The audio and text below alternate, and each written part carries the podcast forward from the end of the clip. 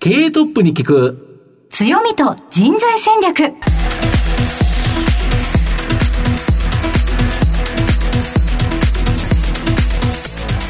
毎度相場の袋上こと藤本信之です。アシスタントの飯村美希です。経営トップに聞く強みと人材戦略。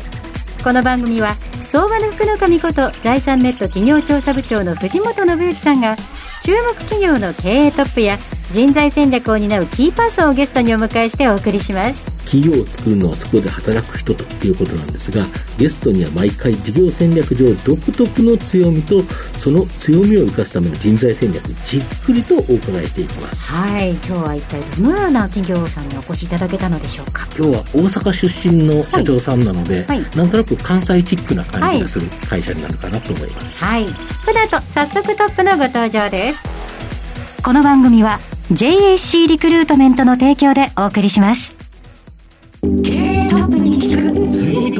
人材戦略経営トップに聞く強みと人材戦略。本日のゲストをご紹介します。東証プライム上場。証券コード 3626TIS 代表取締役社長岡本康さんにお越しいただいています。岡本さんよろしくお願いいたはい、します。岡本です。よろしくお願いいたします。では早速ではありますが、はい TIS の事業内容のご紹介をお願いいたします。はいえー独立系のき IT 企業なんですけれども、はいまあ、創業して50年以上経ってございます。あの、主にはですね、あの、金融のお客様をご支援させていただいているところからスタートいたしまして、えーそれ以降は金融以外の製造業のお客様とか、流通サービス業のお客様など、えー業種にしましたらですね、1万5千社ぐらいあサポートさせていただいております。で、グループになってございまして、TIS インテックグループっていう名前なんですけど、あの、全体ではあの、60社のグループになってまして、で、東南アジア入れまして、あの、社員が大体2万2千人ぐらいで事業を展開させていただいてございます。基本的には IT でお客様の願いを叶えていくんだ、社会の願いを叶えていくんだっていうことをキーワードに、あの、みんなで一生懸命やっているという、そんな会社でございます。はい、ありがとうございます。とても大きな会社なので、ですね後ほどまたじっくり中身に、えーついて伺っていきたいと思いますが、まずはトップは企業にとって大切な人材であり強みでございます。トップのお人柄に迫らせていただきたいと思いますので、しばし質問にお付き合いお願いいたします。承知いたしました。それでは、岡本さん、生年月日を教えてくはいださい。。えっ、と、私あの昭和37年の3月3日、1962年の3月3日でございまして、はい。現在おいくつでいらっしゃいますか？えっ、と、60になりまして、はい。ご出身はどちらですか、はい、あの、大阪府の堺市うんの浜寺公園というところでございます。子供の頃のご両親のご職業を教えてくださ。はいい、父はですね、あの、南海電気鉄道にはいはい勤めております。はい。あの、最終的には、あの、副社長までやったんですけれども、主にあの、技術畑の人間でございます。で、母は、あの、専業主婦でございまして、あの、近江商人の、はいあの、娘でございます。はい。どちらかというと、商売人の血を組んでいるような感じの母でございました。はい。何かご影響はありましたか？自分の中では両方入ってる感じがすごくしましてその技術の非常にその硬い部分と、お父様のその技術の硬い部分と、母のその非常に砕けた、うん。その人当たりのいい部分と、なんかこう両方がなんかミックスされたような感じが自分の中ではしてます。そうですか。はえーどんなお子さん時代を過ごされましたか、勉強がちょっとに苦手なんですね。あそうなんですか？はい。勉強が苦手なんですけど、体育だけはすごく得意で、はい体育はもう常に成績が良かったんですけど、勉強は割と苦手でして、なので、あの、学校はそんなに得意じゃなかったですね、高校生までは。うんそんなでも部活は中学の時は何をされていたんですか？中学の時はですね、あの、地学部というははい。はい。クラブに入っておりまして、えー、なこれはあの何をするんでしょう？はい。あの、天文とかですね気象とか、はい。地面の字の地学。そうです、あのそういったところのなんかいろいろこう勉強してみたりとか、はい例えば気象でいくと天気図をはい。はいはい。はい。書く訓練をしたりとか、天文ですとあの太陽黒点の観測だとか、はいまあ、星の観測だとか写真撮ったりとか、そういうことをやるクラブでしたね、僕はもともと宇宙が大好きなので、そうでしたか。では、その当時、はい。将来こうなりたいという夢などはありましたか？あのですね、私が小学校の時に、はい。最初に一番なりたかったのは、幼稚園の時はね、電車の運転手になりたかったんです、やっぱり。ご影響が、はい。電鉄には勤めておりましたので、その後、東名高速は走るあの、トラックの運転手さんいらっしゃるじゃないですか、はい荷物を運ぶ、はいはいはい。トラックの運転手さんに実は憧れまへして。ーだけど、その頃トラック野郎とかあ映画があるですようですすね。ね。あの、トラック野郎はちゃんと見てなかったんですけども、東名高速をトラックで東京まで走る、夜走るっていうのはすごく憧れていて、はい。まあ、それはまあ小学校ぐらいの時だったんですけど、その後はどちらかというと、あの、今度ロケットを打ち上げたい。えー、どんどん変わるんですけどロマンがでも宇宙に行き宇ます宙にね。はい。行きまして。で、まあ最終的には、あの、大学でも近くの専攻になっちゃったんですけども。はいはい。あの、東北大学の理学部にご進学されたんですよはね。い。そうですね。これはやはり宇宙をということですか？まあ、宇宙というよりは今度地面の方ですね。はいあの、東北大学の理学部のあの地学科っていうところは、、はいわゆる地質学というあの、はいはい。地層とかこう地層とか、はいはい。それから岩石鉱物っていう岩をいろいろ分析するそれから地理学というのが、はい。でこの3つがあってどちらかというと地面に近い部分のことを扱う学問なんですけども、はい。まあ、今度はそっちに興味がいきまして、はい。私は具体的には地理学を専攻いたしましてその中で自然地理学っていう分野と人文地理学っていう分野があるんですけど、はい。その人文地理学の方で都市地理学を勉強してだから地面で起こってるいろんな、まあ人間が動いていろんなことが起こってるところを、まあ、勉強するみたいなことなんですけどもね。そうすると、ご就職先で皆さんがその選ばれるのってどのあたりに？あのー多くはまあ大学に残られる方が、うん。あのいらっしゃるのと、それから学校の先生になられる方が結構いらっしゃるのと、あとは当時、あの私、1985年卒なんですけど、はい当時ちょうどあのソフトウェア会社が、はいはいそのどんどんどんどんこう規模を大きくしている時代でございまして、うん10名ぐらい同期の卒業生がいるんですけど、4、5名ソフトウェアの業界に入りまして、はい。それはやっぱり時代の時代の、そうですね。そして社会人の最初のスタートは、東洋情報システムがはい。はい、に入社させていただきまして、実は私はあの大学院に行こうとはい。最初は思ってたんですけど、はい。えー残念ながらあの成績が悪くてですね、落ちましてですね、あの当時あの4年生の10月1日から就職活動したんですね、私。みんな、ギリギリですね。10発表されてるはい。もうもう本当ですよそうですよね。内定日で、なんか内定解禁日で、解禁日だったんです。でみんなが集まらされるところですよね。そうです。その日からスタートしまして、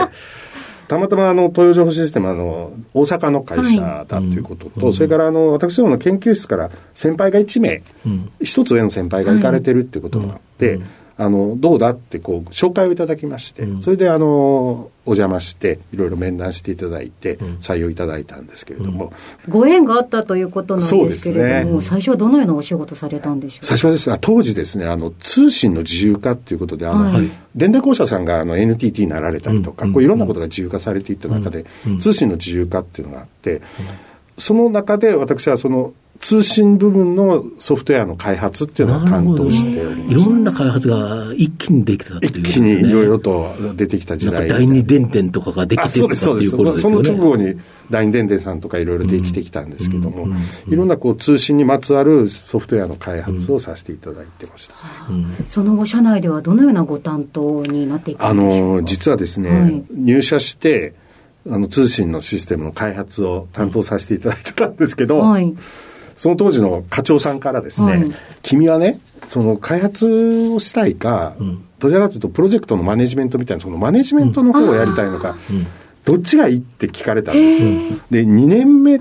だったんですけど、はい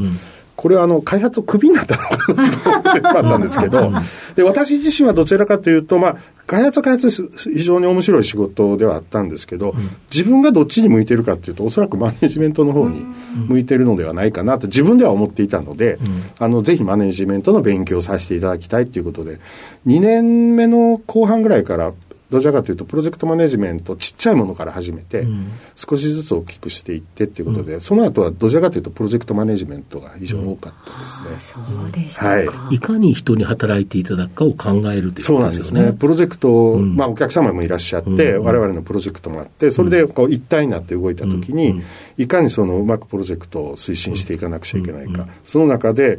我々のその頑張ってくれてる社員、メンバーたちもいかにそこ成長していってもらわなくちゃいけないのか、なんかを掴んでもらいたいわけだし、で、それでお客さんのお役に立たなくちゃいけないし、っていうことをこう、うまくバランスを見ながらっていうことが割とずっとやってましたね。割とそういうのが得意だったんで。お客様のことだけを全部聞いてると、社内の人が育たなかったり、育たり。要はエースだけよこせって言われたって、こっち側から全部エースだと、下の人育たないじゃんという、だけどそこをお客様が求めてる状態の中で、はい。まあ、うまく人をミックスしてそうですっていうことですよね。そうですね。育てながらも。育てながら、みんなに目標を持ってもらいながらっていうことですね。もう入社当時から大きな会社だったと思いますが。いや、当時はそんなに大きくあそうですか。はい。でも社長になると思われましたか？まあ変な話ですけど、みんなに笑われるんですけど、会社入った時に、会社に入るんだったら、やっぱり社長を目指そうと思って入ったんで、わあそうですややっぱり会社に入るんだったら、最後は、その技術でもマネジメントでも何でもいいんですけど、とにかくいろんなこと経験させてもらって、最後はやっぱり社長を目指さないと、自分の中では目指してやんなくちゃなって思いでやってましたんで、まあ、結果なったのはたまたまなんですけども、そういう気概であの働いていかなければなっていう意識があった。意識がありました。はい。なるほど。いざ社長になれと言われた時最初にどのようなことを感じになられましたか？あの、なんていうか、あまりその、すごく感じたことがなくて、はい社長にやれって言われた時に、よし、じゃあ社長になるから、ちゃんと頑張ってやんなくちゃな、と思ったんですけど、むしろ強く感じたのは1年後。1年間社長業やってみて、で、私あの、お客様のトップの方ともとにかくたくさんお会いして、はい。まあゴルフなんかもし,、て、で、たくさんお話しさせていただいたんですね。その中でやっぱり TIS インテックグループっていう企業体が、その企業体だけが存在してるわけじゃ当然なくて、それは当たり前の話なんですけど、ね。いろんなところとつながっているっていうこと、それはもう当然政務の時も副社長の時も理解はしてたんですけど、現実にいろんな社長さんとお話しすると、なんとなくこの肌感覚が、なんか分かるようになってきたんですね。なるほど。経営者同士だからこそ経営者同、経営者ってやっぱりその副社長と社長の間には大きなそのギャップというか、と言われてたじゃないですか。もう当然僕も副社長の時はずそう言われてたのは分かってたんですけど、その全然分かんなかったんですけども、社長になって1年間そういう人たちとお話をさせていただいて、なるほど、なんとなくこの肌感覚が分かってきて、で、それは何かっていうと、当然自分たちの企業体っていうのはしっかりやっていかなくちゃいけないんですけど、自分たちがの企業体が及ぼす影響、いろんなところにつながってる影響っていうのは、ものすごく大きくて、もう極端に言うと無限につながっているわけで、世界中で。だから、自分たちだけの企業のためだけに何かをやるっていうことを考えてたんじゃダメなんだよねっていう、やっぱりその感覚が、こう、すごく一年間社会にやって、社会に関する影響っていうことですね。だからやっぱり社会のお役に立たなくちゃいけないっていう、少なくともご迷惑かけちゃいけないっていう話なんですけど。そういうそのものすごく広いうん。世界に責任を持っているんだなっていうのは、肌身で分かったのが1年後なんです。1年やってみて。だから今かなり、あ、その責任たるやもう、すごいことなんだなっていう、特にあの私どもあの IT をはい。担当させていただいて社会インフラですんで、前から何かあっちゃいけないってずっとやってますけど、ますますその意識が非常に高まっているって言いますか。社会でいろんなことが止まっちゃいますもん。もう絶対そういうことはあっちゃいけないと思ってるんで、あの社長やれって言われた時よりも、1年経った今の方がかなり強くこう、インパクトがあるっていう感覚ですかね。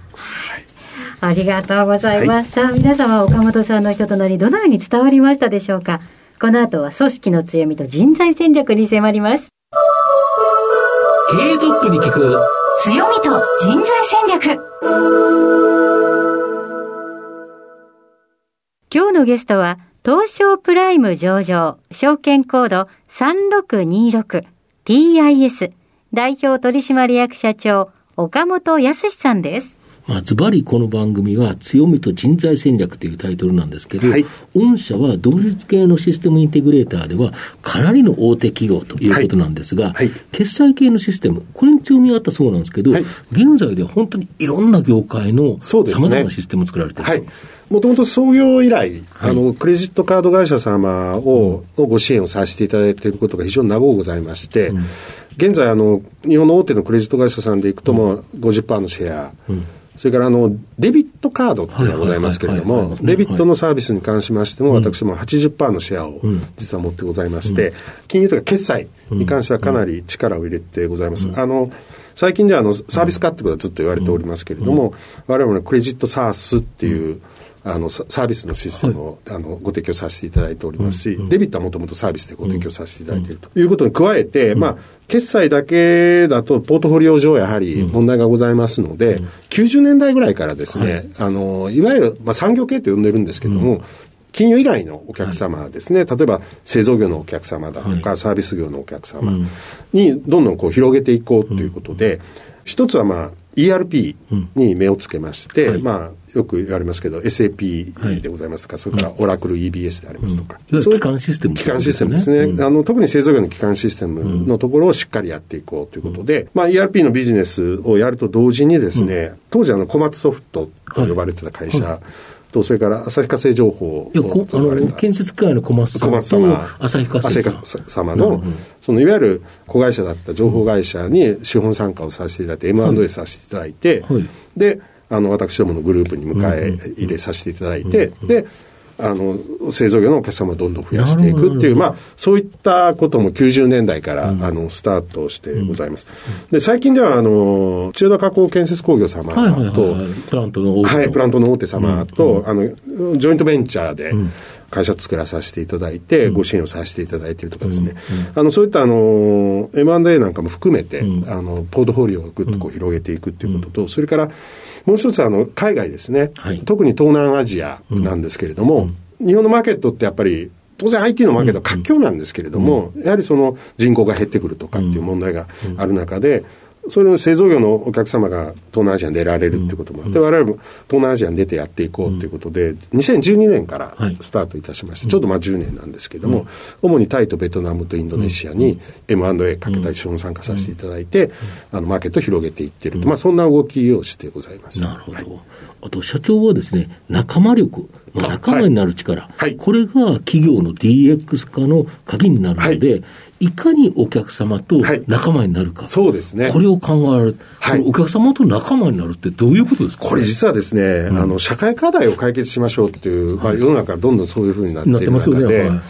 自分一社がん、すべての課題を解決できるかっていうと、そんなこと全然できなくて、うん。いろんな人たちと、いろんな技術とか、考え方とか、経験を持ち合って、社会の課題を解決していくんだって言った時に、組み合わせるという組み合わせなくちゃいけないんですね。DX は、まあ、その中の一つの手法ではあるんですけども、例えば DX でいくと、当然ながら業務は分かってなくちゃいけませんし、それから IT も分かってなくちゃいけない。それからデータを分析する能力とか、あの力がなくちゃいけない。まあ、こういったことが必要になってくるわけなんですけど、はい。こういったことを駆使しながら社会課題にこう当たっていくわけですけれども、こんなん3つとも持ってる人ってなかなかいなくてですね、まあそういったところは、そのみんなで協力し合いながらやっていこうっていうことが僕は大事だと思ってて、その時に、まあ変なんですけど、TIS インテックグループさんとは仲間になれないわみたいな話は絶対あってはならなくて、やっぱり一緒にやっていきましょう。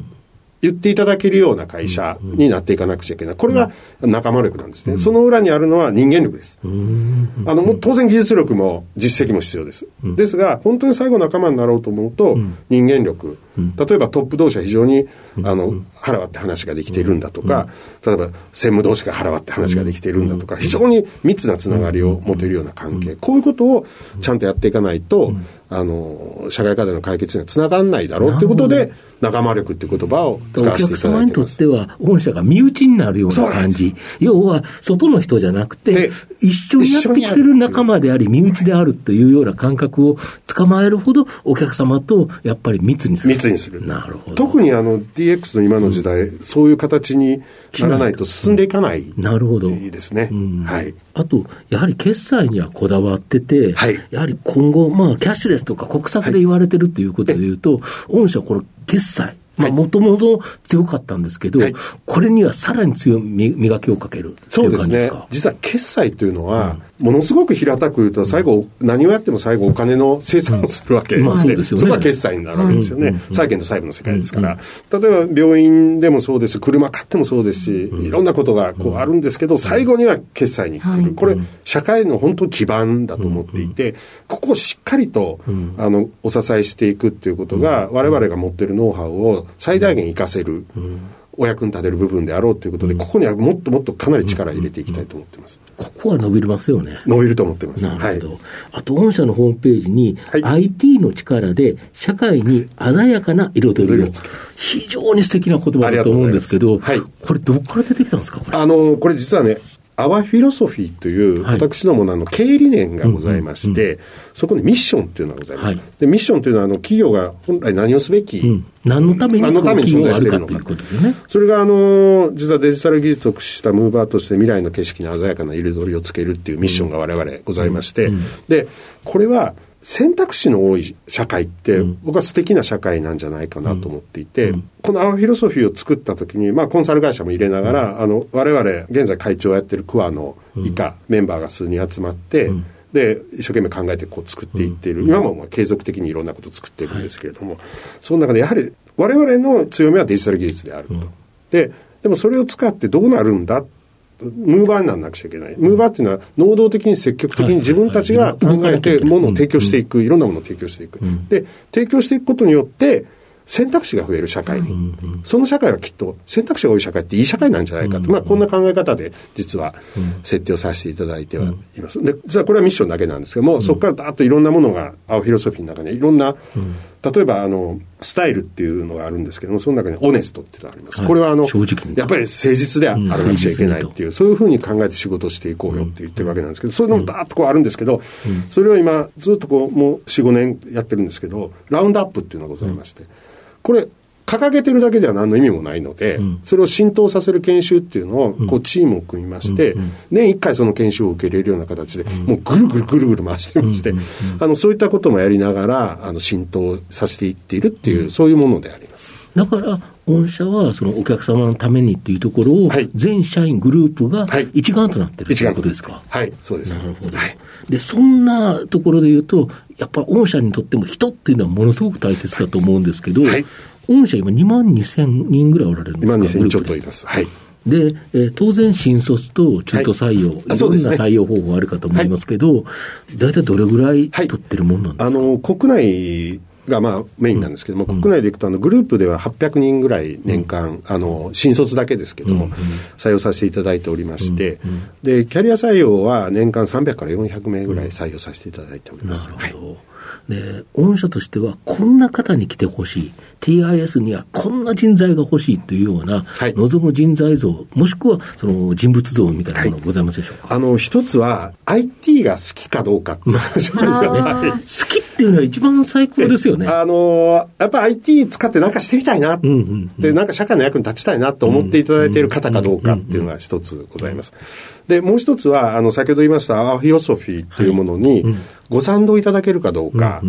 ですね。いや、もう僕はそんなんじゃなくて、本当にお金儲けだけすれば楽しいんだみたいな人はちょっと違う。そうですよね。っていう、まあ、それが悪いっては、それはそれでいいんだと思うんですけど、我々とはちょっと合わない。っていうことですね。まず少なくともこの2つが大きなポイントになりますね。なるほど。で御社の場合、はい、研修というのがやはり重要なポイント、はい、人を、ね、あの優秀な人材を取るっていうのも当然必要なんですけど、はい、取った人をいかに育てるか、これはどうやってやってるんですか、これはあの実は、もともとそんなに年間に教育費取ってなかったんですね、10年ぐらい前は。うん。うん、それが途中からあのかなりの額、うん、数十億円の単位で教育費を取りまして、各授業単位にプランを作って、しっかりと教育をしていく、それは技術教育だけじゃなくて、いわゆるその例えばマネジメントの教育も含めてやっていくっていうことをやっておりますし、例えばその役員とその役員近いクラスになってきますと、例えばコーチングをしっかりやっていくとかですね、そういったこともやってますね。なるほど、そうやって人材力を高めていくっていうことなんですか。ほど。で、この番組実はお昼にですね、放送してますので、はい、えっ、ー、と、割とランチを聞いてるんですけど、はい、社長お昼何食べるのが多いですか？これがですね、うん、非常に忙しい、まあ、その通りことが多いので、うん、忙しい時は野菜ジュースとお酢。お酢？お酢お酢。お酢の、あの、普通のお酢。地元の水分ですけど。黒糖酢みたいなのあるじゃないですか。はいはいはい。野菜ジュースとお酢っていうパターンが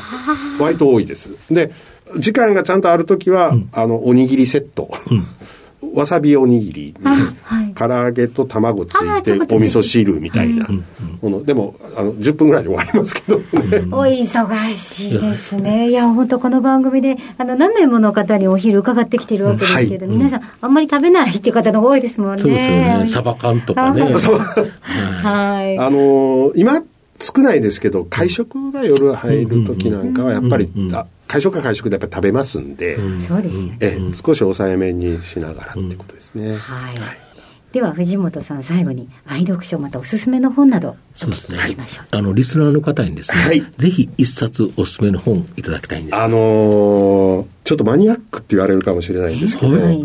私が一番感銘を受けて一晩徹夜で読み終えた本というのは大学時代ありまして、はいはい。人間失格です。あらー。太宰治が大好きで、はい。はい。あの大学生の時に出会ったんであの、走れメロスってあの、はい。国語の教科書であった時に、ありますあこんなふうなこと書く人なんだなと思ったんですけど、はい。実際に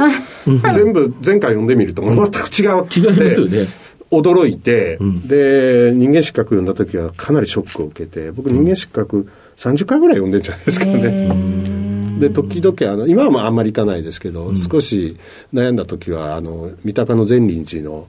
太宰さんのお墓にお参りしたりとか。ですね心を落ち着けようなんつって。若い時ですよ、はい。もう少し若い時なんですけど、今はあんまり行ってないですけど。はい。一番多感な時に太宰と出会った方だったんですね。えまたこのお話聞いて読み直したいななんて方もいらっしゃるかと思いますが、ぜひ改めてお手に取ってみてはいかがでしょうか。さあ、たくさんお話いただきましてありがとうございました。いやこちらこそありがとうございます改めまして本日のゲストは東証プライム上場証券コード 3626TIS 代表取締役社長岡本康さんでした。岡本さんありがとうございました。こちらこそありがとうございましたありがとうございました。経営トップに聞く強みと人材戦略。東証プライム上場 JAC リクルートメントは世界11カ国に展開するグローバルな人材紹介会社です。スペシャリストや管理職の人材紹介を通じて長年にわたり多くの企業の成長に貢献した実績を持ちます。